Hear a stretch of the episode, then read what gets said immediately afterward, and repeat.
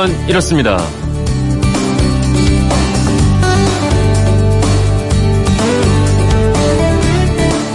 안녕하십니까 전종원입니다. 미국은 3월 둘째 일요일부터 11월 첫째 일요일까지 EU 유럽연합은 매년 3월 마지막 일요일부터 10월 마지막 일요일까지 기준 시간을 1시간 앞당기는 서머타임 기간입니다. 지금 유럽연합에서는요 서머타임을 놓고 여론조사를 벌이고 있는데 왜 여론조사를 벌이는 걸까요?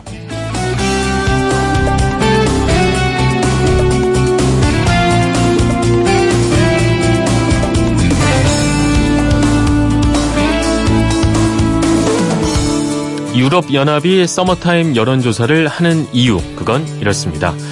유럽의 서머타임 제도가 도입된 건 1916년 제1차 세계대전 중이었습니다.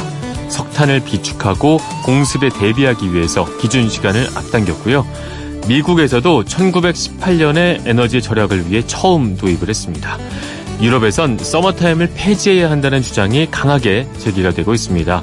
그동안에도 지적이 있었지만 인위적인 아, 시간 조작으로 생체 리듬이 깨져서 특히 노약자와 어린이들의 건강을 해친다는 거고요. 낮이 길어지면서 깊은 수면을 방해하고 1년에 두 차례 시계바늘을 움직이는 일도 너무나 귀찮다는 겁니다.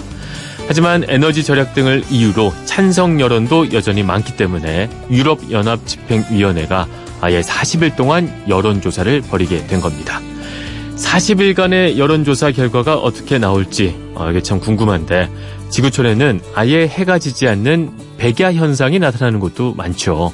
월드컵으로 이목을 집중시킨 러시아의 일부 지역도 그렇고 또 그 월드컵 경기를 보느라 마치 백야처럼 하얗게 날밤을 지새운 분들도 많이 계신데 오늘 밤이면 그 월드컵이 막을 내리게 됩니다. 좀 섭섭하고 아쉬운 마음도 있죠. 근데 백야를 보내려니까 어느새 열대야가 앞을 가로막고 나섰습니다.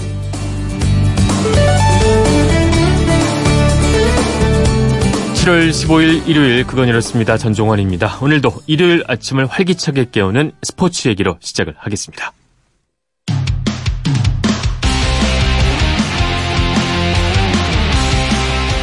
휴대폰 뒷번호 5734님께서 이런 문자 주셨습니다.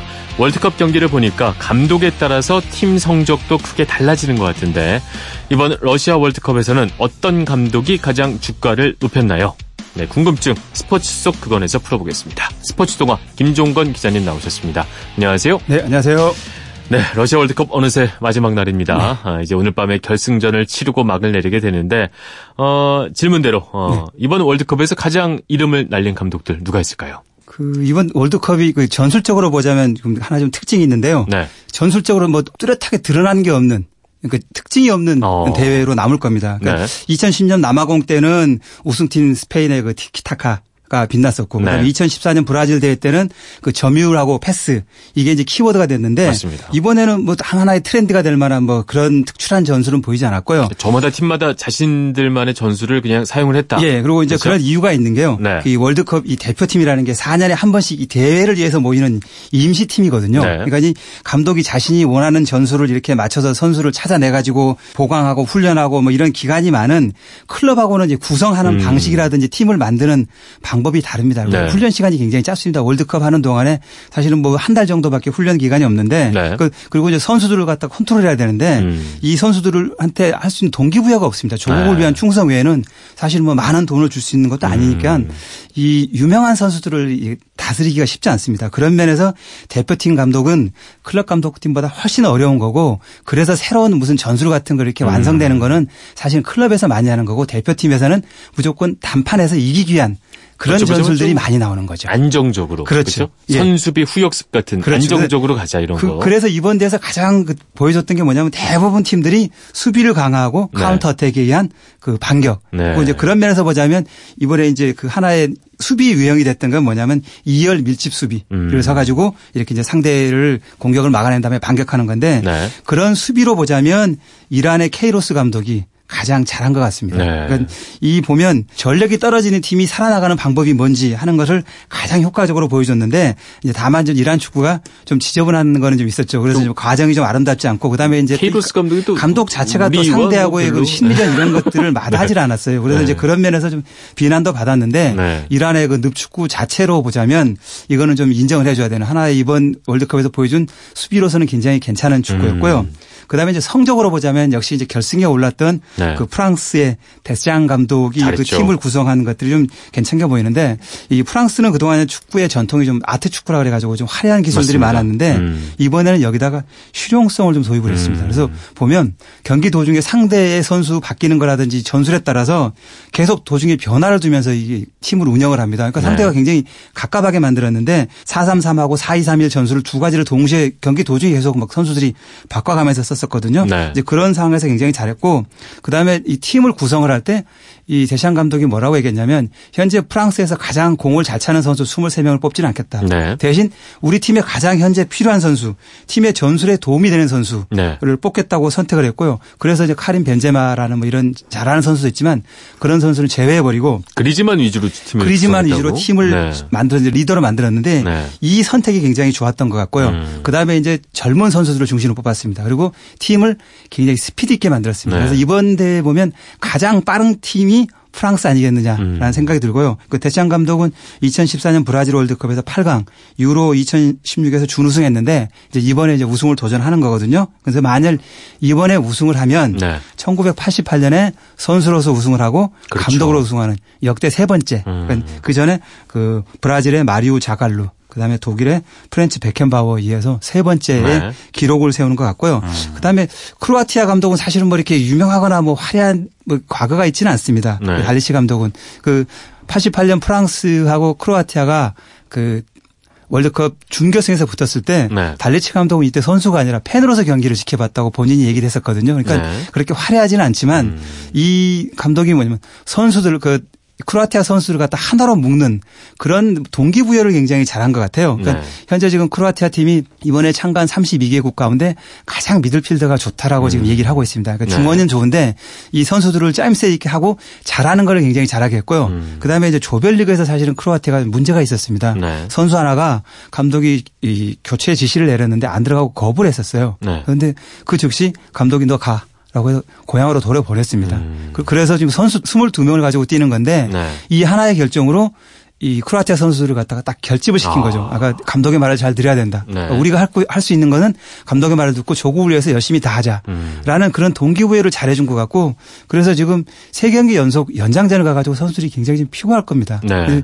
굉장히 막 선수들이 다리에 지도 나고 뭐 음. 절뚝거리면서 뛰는데도 선수들이 교체를 시켜준다고 하면 그냥 뛰겠다고 합니다. 네. 그러니까 그만큼 아, 선수를 응집시킨 거군요. 그렇죠. 네. 그 능력에서 굉장히 뛰어난 음. 것 같다는 게 들고요. 알겠습니다. 그다음에 이제 하나 더 보자면 잉글랜드가 비록 결승에 못 올라갔지만 사우스게이트 감독이 아, 창의성에서는 굉장히 맞습니다. 뛰어난 걸 보여줬습니다. 그러니까 네. 특히 set piece에서 이번에 그 잉글랜드가 많은 걸 보여줬는데요. 네. 12골 가운데 9골을 set piece에서 넣었거든요.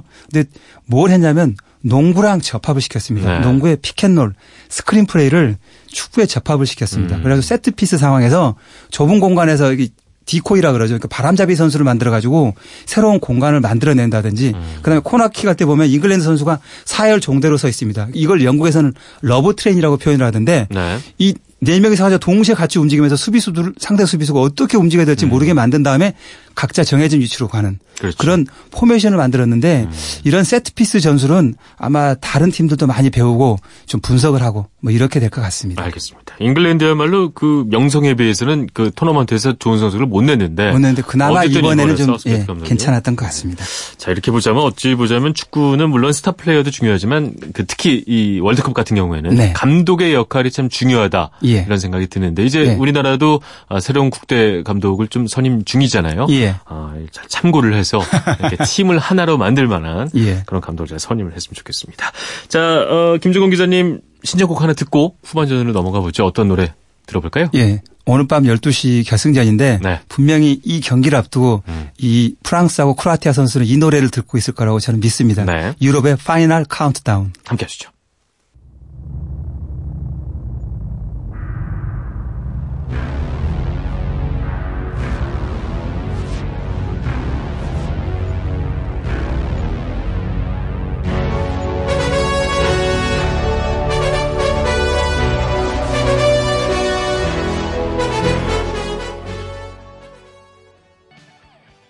네, 스포츠 속 그건 김종건 기자와 후반전 이야기 이어가겠습니다.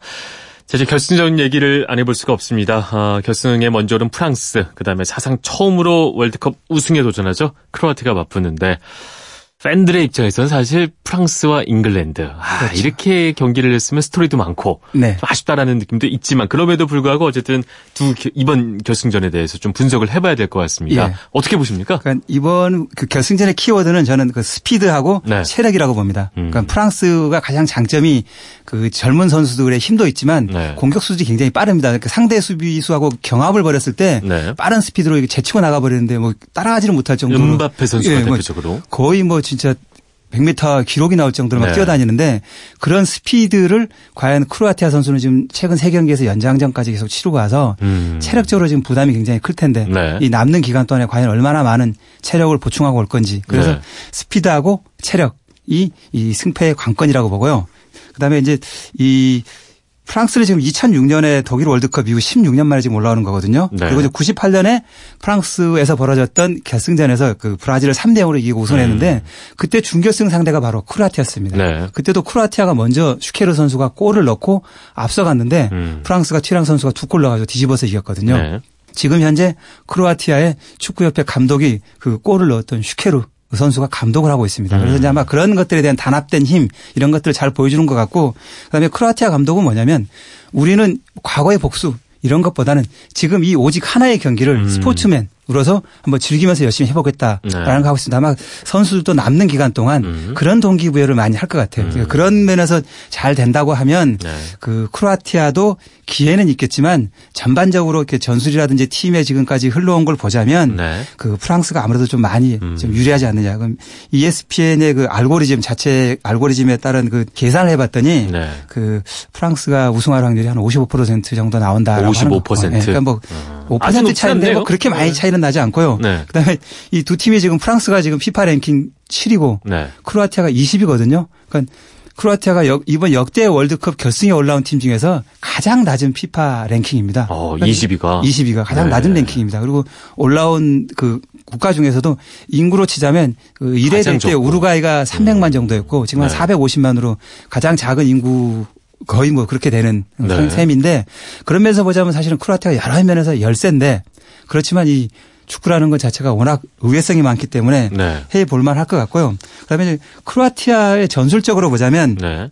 이 선수들이 이 주, 미들필드가 굉장히 좋습니다. 그 세계 지금 현재 최고의 리그에서 뛰고 있는 미드필더 두 명이 크로아티아의 중심입니다. 그래서 네. 이 선수들이 버티고 있기 때문에 크로아티아가 미드필더 싸움을 굉장히 잘할 겁니다. 그리고 long ball이라든지 짧은 볼이라든지 이런 두 가지 뭐 플레이를 다 할 수 있거든요. 네. 그래서 그라운드를 넓게 쓰면서 짜, 어, 밀집 수비를 상대가 펴더라도 빠른 크로스를 올려가지고 결정을 질 수 있는 이런 패턴의 공격을 하기 때문에 네. 프랑스로서도 쉽게 이렇게 해보지는 음. 못할 걸로 그렇게 봅니다. 주목할 만한 선수는 역시 프랑스에서는 은바페 선수가 좀 그렇죠. 주목이 될 거고. 예. 어, 크로아티아는 모드리치 선수가 그거를 잘 막아낼 수 있느냐 예. 중원에서 예. 이 게임이 되겠죠. 예. 그리고 이제 그 모드리치 선수는 사실은 이제 개인사가 굉장히 좀 참 스토리가 재밌기도 했었는데 네. 그 유고가 내전 당시에 굉장히 어려운 상황이 겪었잖아요. 네. 그러니까 지금 현재 주전으로 뛰는 선수들이 다 그 당시 유고 내전 때그 음. 어린 6살, 7살, 8살 때 내전을 겪었던 사람들이에요. 네. 그래서 이제 그런 면에서 굉장히 교통도 겪었고 음. 특히 모드리치 선수 같은 경우는 6살 때 할아버지가 그 세르비아 민병대한테 살해당하는 걸 직접 네. 보고 그 그런 어려움을 겪었던 음. 이 과거가 있더라고요. 그래가지고 네. 이제 그렇지만 자기가 성공하기 위해서는 축구를 해야 된다라고 해가지고 총알에 날아다니는 그 주차장에서도 공을 차면서 꿈을 키웠던 아. 선수거든요. 그런 mental이 굉장히 강합니다. 그러니까 네. 지금 현재 크로아티아 선수들의 강한 mental은 당시 그 유고 내전에서 네. 그 겪었던 트라우마가 하나의 좀 좋은 방향으로 가고 있지 않느냐라는 네. 생각을 합니다. 그래서 알겠습니다. 그런 것들하고의 그 비교가 되기 때문에 어. 좀 경기를 지켜보면 좀 더 재미있을 것 같고요. 그다음에 이제 변수가 좀 여러 가지가 있는데 네. set piece가 이번에 지금 엄청나게 많이 나왔습니다. 네. 그러니까 지금 결승전 전까지 이번 월드컵에서 나온 골이 161골인데요. 이 가운데 70골이 set piece에서 나왔습니다. 와. 40%를 넘습니다. 그래서 네. 엄청난 set piece이기 때문에 데드볼 상황에서 누가 얼마나 침착하게 잘하느냐 음. 이런 게 중요할 것 같고 그리고 이제 참고로 그, 그 역대 월드컵을 최근 2000년 이후의 월드컵을 봤더니 2002년에 브라질하고 독일 결승전이 2대 0이었고요. 네. 그 다음에 2006년은 이탈리아 프랑스 결승전이 1대 1에서 연장전 지단의 박치기 사건 나오고 네. 승부차기 갔고요. 그다음에 2010년 스페인 네덜란드, 2014년 독일 아르헨티나는 모두 연장전까지 가서 1대 0 음. 경기였습니다. 골이 많이 나오지는 않을 겁니다. 네. 그래서 누가 먼저 골을 넣느냐라는 그렇죠. 게 중요할 것 같고 특히 이제 잉글랜드 중결승에서 나왔지만 골이 나오더라도 전반에 나오면 굉장히 또 좀 연기가 이상해집니다. 이걸 잠글 수가 없거든요. 네. 프랑스는 후반에서 먼저 넣은 다음에 잠그는, 잠그는 작전이 갔는데 음. 골이 첫 골이 나오는 타이밍이 어딘지 이것도 좀 예, 경기에 굉장히 중요한 요소가 될 것 같고 음. 그다음에 이제 토너먼트 경기 가서는 좀 심판 판정이 좀 이제 잠잠해지긴 했는데 네. 심판 판정, 비디오 판독도 물론 변수는 될 겁니다. 네. 확률은 많이 줄어들었지만 음. 역대 결승전에서 심판 판정이 문제돼 가지고 이렇게 승패가 많았죠. 결정난 것이 많았는데 네. 1990년에 그 서독하고 아르헨티나 결승전이었는데 네. 후반 20분에 아르헨티나 선수 그 페드로 몬존 선수한테 레드 카드를 줬었는데 사실 이게 좀 심판 판정이 문제가 있었고요. 그다음에 후반 40분에 독일의 루디 펠러 선수가 시뮬레이션으로 넘어졌는데 음. 이걸 페널티킥을 줘가지고 결국 결승골이 돼버렸거든요. 그래서 승패를 결국 끝장을 내버렸는데 이번엔 VAR이 있으니까, 있으니까 그런 것까지는 가지는 않을 것으로 보지만 네. 그래도만 역시 하나의 좀 변수가 되지 네. 않을까. 라고 이렇게 좀 생각을 합니다. 그러니까요. VAR을 적용하느냐 마냐가 일단 또 어떤 변수가 돼버리니까 말이죠. 예, 그렇습니다. 지켜봐야 될 것 같습니다. 예. 누가 이길 걸로 예상하십니까?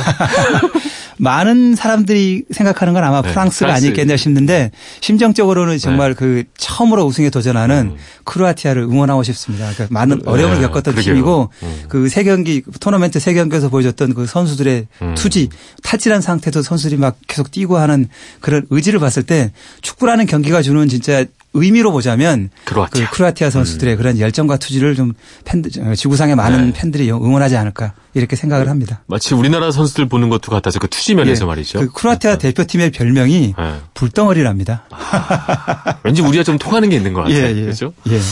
알게 모르게 또 응원을 하게 됩니다. 알겠습니다. 아, 월드컵 결승 많이 봐주시고요. 네. 네. 마지막까지 즐겼으면 좋겠습니다.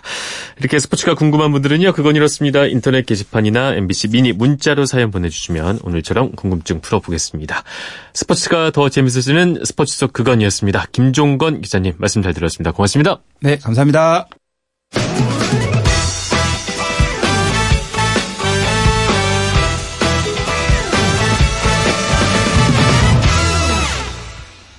네. 조금 전에도 뭐 얘기가 나왔었습니다만 월드컵 결승을 치르는 두 나라 프랑스 인구가 약 6,500만 명, 크로아티아보다 15배가량 많다고 합니다. 선수들의 몸값도 살펴보니까요. 프랑스 팀이 이번 월드컵 출전국 가운데 1위입니다. 10억 8천만 유로, 우리 돈 1조 4천억 원이고요. 크로아티아는 3억 6천4백만 유로, 우리 돈 4,755억 원. 대략 뭐 3배 정도 차이가 납니다. 몸값으로만 쳐보자면 뭐 크로아티아는 10등 정도지만 결승전까지 올라간 거 보니까 역시 공은 둥글다는 말이 맞는 것 같습니다. 그건 이렇습니다. 전종환입니다. 아, 격렬하고 땀냄새 진동하는 스포츠 뒤에 클래식 음악으로 가보겠습니다. 묘하게도 잘 어울릴 수가 있을 것 같습니다. 저는 잠시 후에 클래식과 함께 돌아오겠습니다.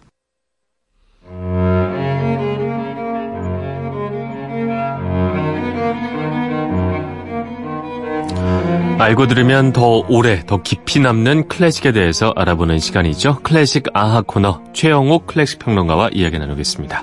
안녕하세요. 네, 안녕하세요. 네.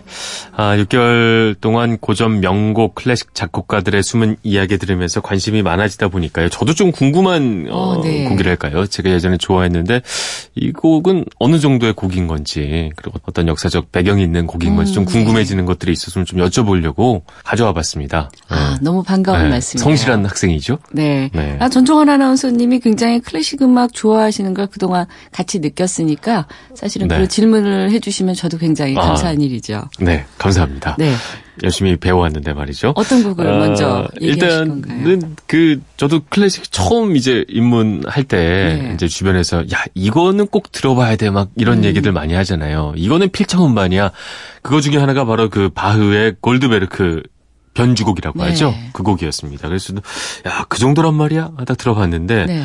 뭐 처음 들었을 때부터 와, 막 이런 느낌은 아니었어요. 음. 근데 듣다 보니까 자주 듣게 되고 자주 들어도 질리지 않고 뭐이 네. 정도 느낌이었었는데 어느 정도의 이게 음악인 건가요? 이 곡을 추천해 주신 그분이 굉장히 일단 음악적인 수준이 높다고 볼 수가 있을 것 같아요. 네. 그리고 어 처음 출발했는데 이 곡부터 시작하셨다니까 제가 굉장히 존경의 마음이 흘러나오는데 어려웠습니다. 네, 네, 우리 우리 프로의 시그널 지금 어, 바흐의 무반주 첼로 모음곡 나가잖아요. 네. 어, 이 곡이 첼리스트들의 경전과도 같은 음. 곡이라고 하면 바흐의 골드베르크 변주곡은 피아니스트들에게는 또 경전과도 경전. 같은, 어. 같은 곡입니다. 사실 이것도 역시 어, 악기로 치면 피아노가 아니라면 무반주곡이나 마찬가지거든요. 네. 이 건반 하나 가지고 한 선율을 이렇게도 바꾸고 저렇게도 음. 바꾸고 하면서 연주했던 것을 우리가 보통 변주곡이라고 하는데 네. 이 곡이 바로 이제 그런 곡입니다. 네.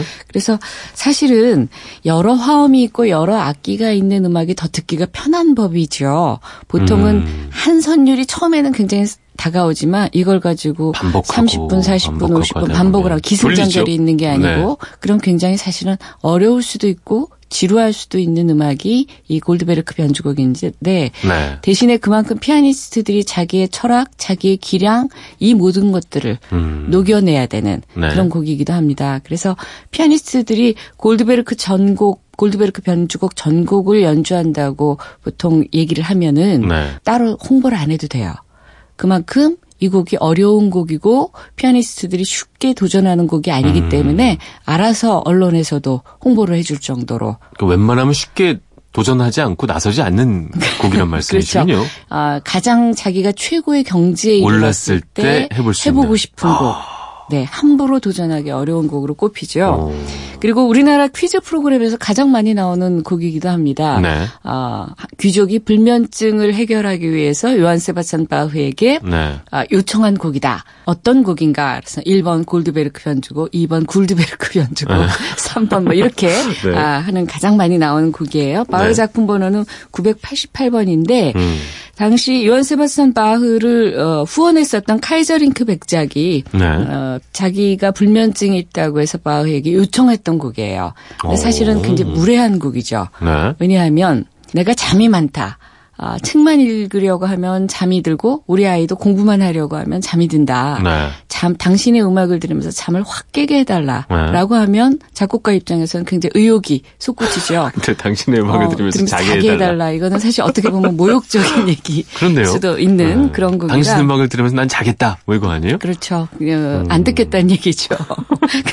그래서 요한 세바스찬 바흐가 네. 그래 그렇다면 확실하게 해주겠다. 네. 아, 라고 만든 곡이라고. 그래서 확실하게 재워주겠다. 그 렇죠. 그런데 이 곡을 네. 가장 잘 연주했다고 연주되는 연주자가 함께 따라다녀요. 네. 캐나다 출신의 글렌 굴드라고 하는. 저도 아, 이 음반을 그렇죠. 들어보라고 받았어요. 어, 가장 이 골드베르크 변주곡을 듣고자 한다면 글렌 굴드를 빼놓고는 얘기할 수가 없다. 그래서 네.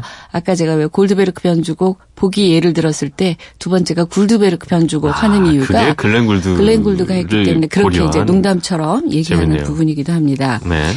이 글렌 굴드는 왜 이 요한 세바스찬 바의 골드베르크 변주곡 해석에 있어서 최고라고 꼽는가 하면 네. 바흐 시절에는 피아노가 없었어요. 네. 근데 오늘날에는 우리가 이 바흐의 곡들을 다 피아노로 연주를 했거든요. 네. 근데 바흐 시절은 챔발로라고 하는 악기가 건반 음. 악기를 대신했습니다. 아니면 오르간이고 네. 챔발로는 오늘날의 피아노 소리와 틀려서 똑똑똑똑 끊어지는 소리가 납니다. 네. 피아노는 목재, 나무로 만든 악기고 작은 소리, 큰 소리를 낼 수가 있거든요. 근데 챔발로는 쉽게 말하면 심, 어, 실로폰 같은 소리라 작은 소리, 큰 소리를 점점 크게, 음. 점점 작게가 안 되는 악기예요. 네. 그러니까 연주 자체가 전혀 다른 느낌이라는 거죠. 이게 챔발로가 역사 속으로 사라지고 글렌 골드는 피아노로 이걸 해결해야 되는데 그 느낌이 안 나는 거죠. 음. 어, 그래서 글렌 골드가 이건 제 생각에는 고민을 했던 부분도 있지만 본능적이었던 거라고 생각해요. 네. 이것을 마치 챔발로의 연주처럼 똑똑 끊어서 연주를 합니다. 아. 어, 이것이 이제 후에 네. 어, 많은 피아니스트들이 이걸 연주한 후에 아 이것은 차라리 챔발로를 다시 데리고 와서 연주하는 것이 낫겠다라고 음. 생각하는 부분이기도 하죠. 알겠습니다. 일단 어, 좀 듣고 와서 얘기를 더 가장 유명한 첫 번째 네. 아리아를 들어보죠. 좋습니다.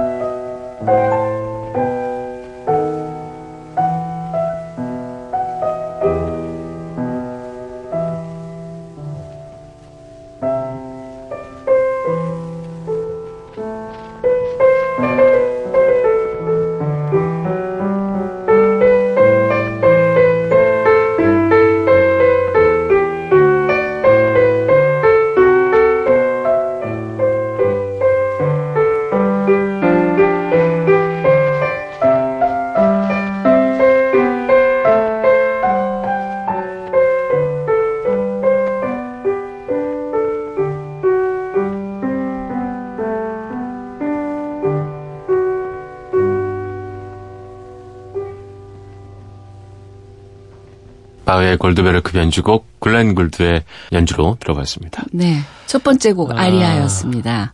그 말씀을 들어서 그런지는 모르겠는데 정말 졸리네요. 청취자 여러분들 조금 걱정이 되긴 네. 해요.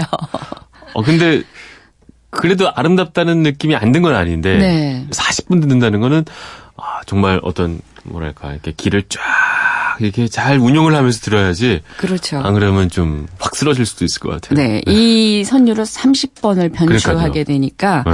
아, 사실은 이제 그럼 그래서 더 어려운 곡이기도 네. 하고 기승전결이 없으니까 음. 이걸 표현, 영롱하게 표현한다는 게 쉽지 않은 부분인데요. 네. 어, 지금 이 음반에서는 지금 잘 안 나왔지만 조금 더 지나가면 이게 글렌 굴드가 아, 생애 첫 녹음했던 1955년 음반이거든요. 네. 이 글렌 굴드는 골드베르크 변주 곡을 위해서 태어났 다고 해도 과언이 아닌 어. 연주자라 네. 26년 후였었던 1981년에 재녹음을 하고 네. 은퇴를 했었습니다. 네. 글렌 굴드의 이 골드베르크 변주곡이나 글렌 굴드 음반은 네. 어, 잘못된 음반이라고 환불을 하러 오는 분들이 반품하러 오는 분들이 굉장히 많이 있어요. 소리 때문인가요? 어, 왜 그러냐면 음. 굴드 허밍이라고 해서 네. 이 글렌 굴드의 버릇인데 연주하면서 노래를 해요. 음. 네. 무슨 소리 얘기해? 제 소리인데 뭐 지금 약간 목이 이상해. 바로 그 소, 야 이런 소리 나 맞죠? 네. 들은 기억이 있어요. 음. 네. 이런 거. 바로 그 선, 그죠? 그 소리가 들어가서 네. 글렌굴드에 대해서 알고 있는 사람들은 괜찮은데 아닌 분들은 어 이상한 잡음이 들어갔다. 심지어 네. 뭐 귀신의 소리가 나온다 이래서 하기도 합니다. 네. 근데 이 허밍을 빼게 하면 연주가 안 되기 때문에 아. 글렌굴드 팬들은 그냥 네. 이해하는. 아, 그래서 가끔 피아니스트들 중에는 이렇게 연주하면서 노래하는 연주자들이 있어요. 네. 어, 그것도 연주의 한 부분이라고 음. 보고. 워낙 괴짜로도 유명합니다. 네. 글렌 굴드는 어, 보통 연주라면 우리가 알고 있는 피아노 의자의 의자의 반을 잘라서요. 네. 어, 굉장히 낮게 아, 연주를 해요. 그래서 음. 왜 어, 우리 초등학교 때 저희들 초등학교 지금은 안 그렇겠지만 그 걸상 같은 네. 그 정도 낮은 어른이 아주 작은 의자에 어. 앉아서 연주를 하고 그게 또 고무 파킹으로 돼 있기 때문에 네. 막 움직이거든요. 네. 그러니까 피아노에서도 사실은 가슴 밑에 부분까지는 건반하고 일직선을 이루어야 되는데 굉장히 낮은 부분으로 연주를 어. 하기 때문에 독특하기도 하고 네. 괴짜 같기도 하고 한 모습으로. 어. 근데 이 의자가 있어야만 글렌 굴드가 연주에 상상 같이 가지고 다니는 의자기도 했었습니다. 대단합니다. 네. 음.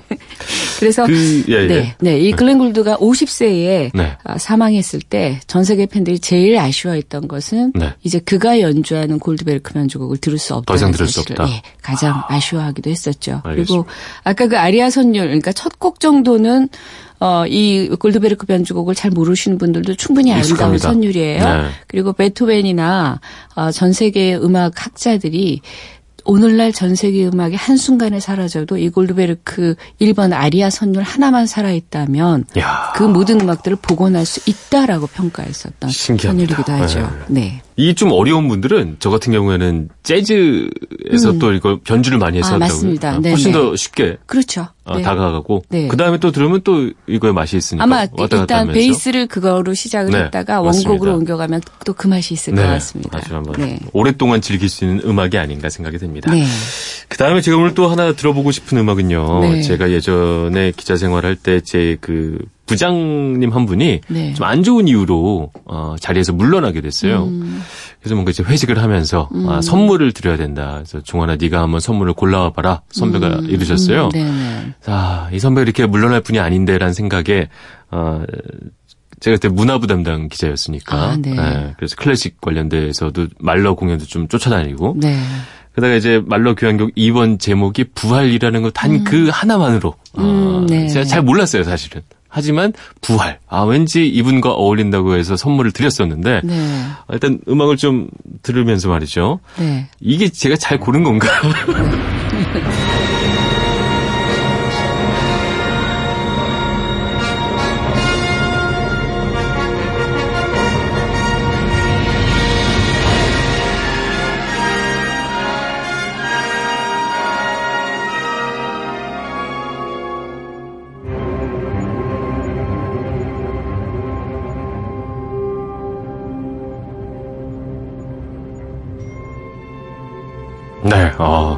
골드베르그 듣다가 들으니까 웅장하네요. 전혀 그 다른 규모가. 분위기죠. 아, 서로 네. 다른 매력 있는 음악이죠. 네. 그래서 아까 뭐 말씀이 하다 말았지만 제가 선물을 잘 한 건지 네. 예, 이 음악은 어떤 음악인지 궁금해서요. 좀 설명을 어, 듣고 싶습니다. 아마 음악 좋아하시는 분들은 오늘 어, 전종환 아나운서님이 네. 굉장히 음악적인 수준이 높다고 생각을 하실 겁니다. 바우의 골드베르크 변주곡 네, 이어서 그렇습니다. 말러의 네. 교향곡 2번 지금 나가는 건 5악장이거든요. 네. 어, 부활이라는 제목을 눈에 들어와서 선물했다. 아주 잘 네. 하셨던 것 같습니다. 어. 예, 말러는 일본 교향곡에서 타이탄이라고 해서 거인이라고 하는 교향곡을 네. 만들었거든요. 그래서 이 거인이 거인의 죽음으로 끝나게 됩니다. 음. 그래서 그 2번이 그렇게 죽었던 삶이 다시 부활하는 내용으로 아. 만들었는데 재미있는 어. 것은 1악장은 장례식이에요. 네. 그러니까 일본의 타이탄에서 장례식을 일단 하고 그 다음에 다시 새롭게 태어나는 것으로 그렸던 음. 것이 모두 5악장으로 이루어진 말러교향곡 2번입니다. 네.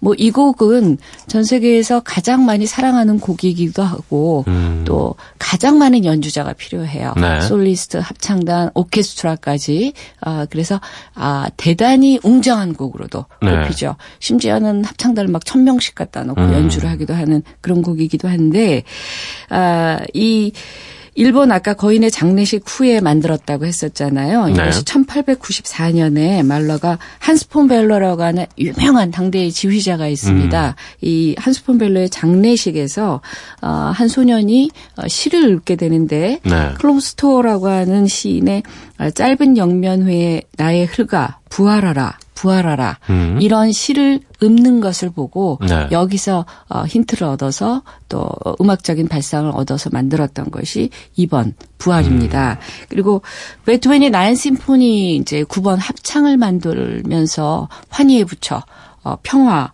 어, 환희 이런 것들을 세상에 남기고 세상을 떠났잖아요. 네. 거기에 이제 말러는 투쟁 후의 승리라는 음. 느낌의 한 발짝 더 나, 간 느낌으로 만들었던 것이 네. 말러의 부활이라고 어. 할수 있습니다. 아, 아주 웅장한 곡이라고도 할 수 있죠.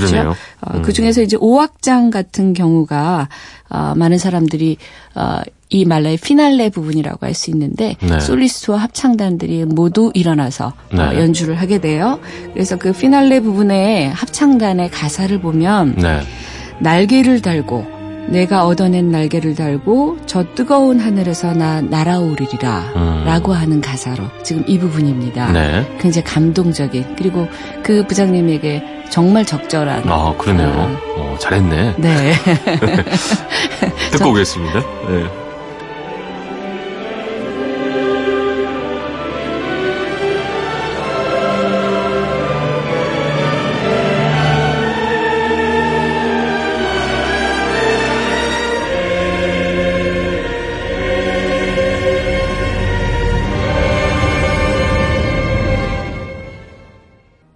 말러 교향곡 2번 부활의 5악장 피날레 부분 들어봤습니다.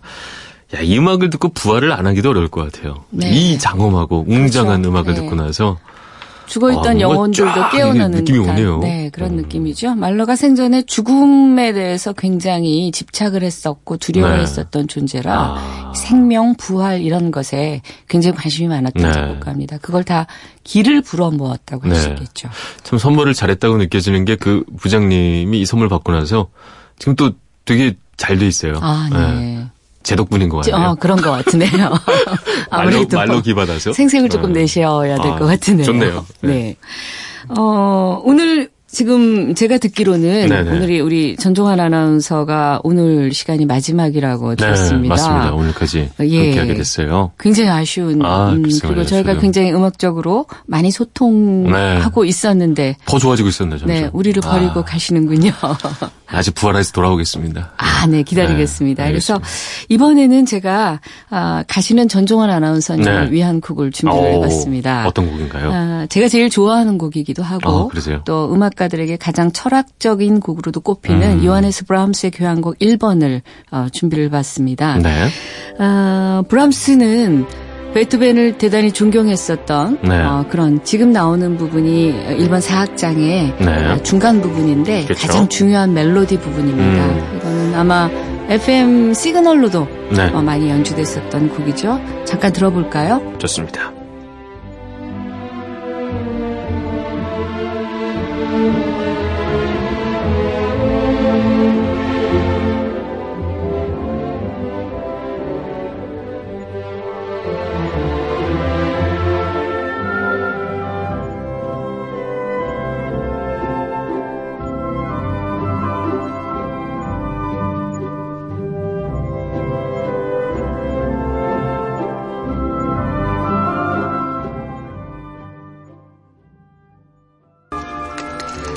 이 곡은 아, 브람스가 베토벤을 네. 대단히 존경했었던 작곡가로도 유명하죠. 음. 그래서 낭만주의 시대의 신고전주의를 외쳤던 작곡가기도 하고 네. 그래서 베토벤 교향곡의 5번과 9번을 모티브로 해서 음. 만들었던 곡입니다. 아까 선율도 묘하게 좀 묘하게 비슷하다는 비슷하죠? 느낌을 받은 적이 있어요. 브람스를 좀 폄하하는 학자들 중에는 베토벤의 아. 짝퉁이다라고 따라했다? 폄하하기도 했었어요. 아. 너무 좋아하니까 음. 뭐 베토벤과 뭐가 다른가 하는데 음. 베토벤의 정열적이고 네. 토해낸 듯한 그런 메시지와는 또 다른 네. 어, 그런 대단히 철학적이고 아. 내면적인 느낌이 이 브람스의 특징이라고 할 수가 있을 겁니다. 네. 1879년에 초, 초연했고요.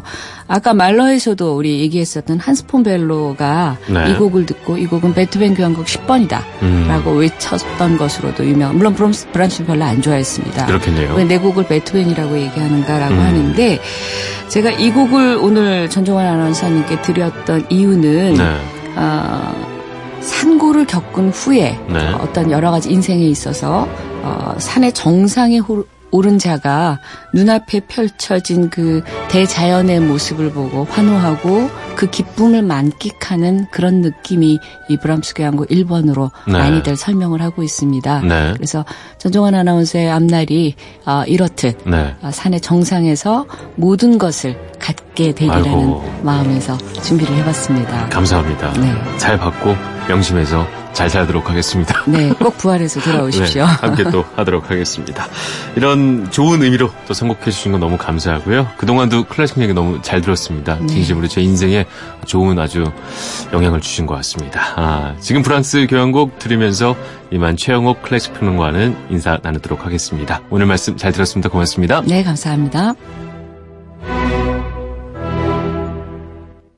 네, 이제 마무리할 시간입니다. 어, 말씀드릴 게 있습니다. 저는 오늘까지 방송을 하고요. 아, 자리에서 물러나게 됐습니다. 2월에 시작을 해서 이제 7월이니까 6개월 만에 자리를 떠나게 돼서 이게 좀 민망하기도 하고, 아, 좀 더 하고 싶은 마음도 참 큰데, 어, 하필이면 같은 시간대 새벽 TV 뉴스를 진행을 하게 돼서요. 이게 떠나기 싫은데 떠날 수밖에 없는 그런 운명이 됐습니다.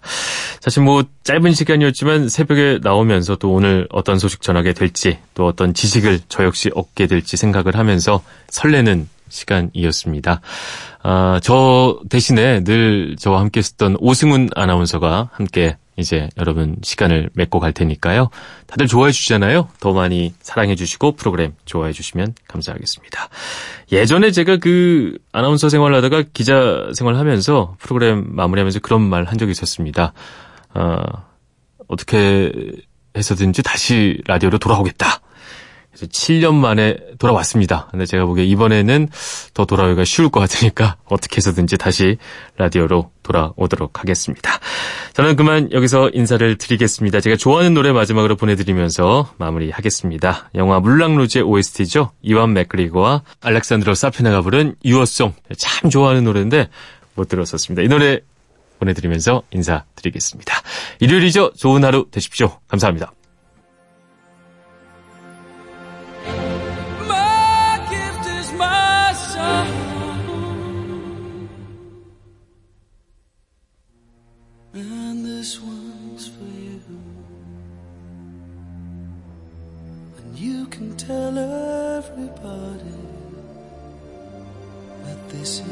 Song. It may be quite simple, but now that it's done, hope you don't mind. I hope you don't mind that I put down in words.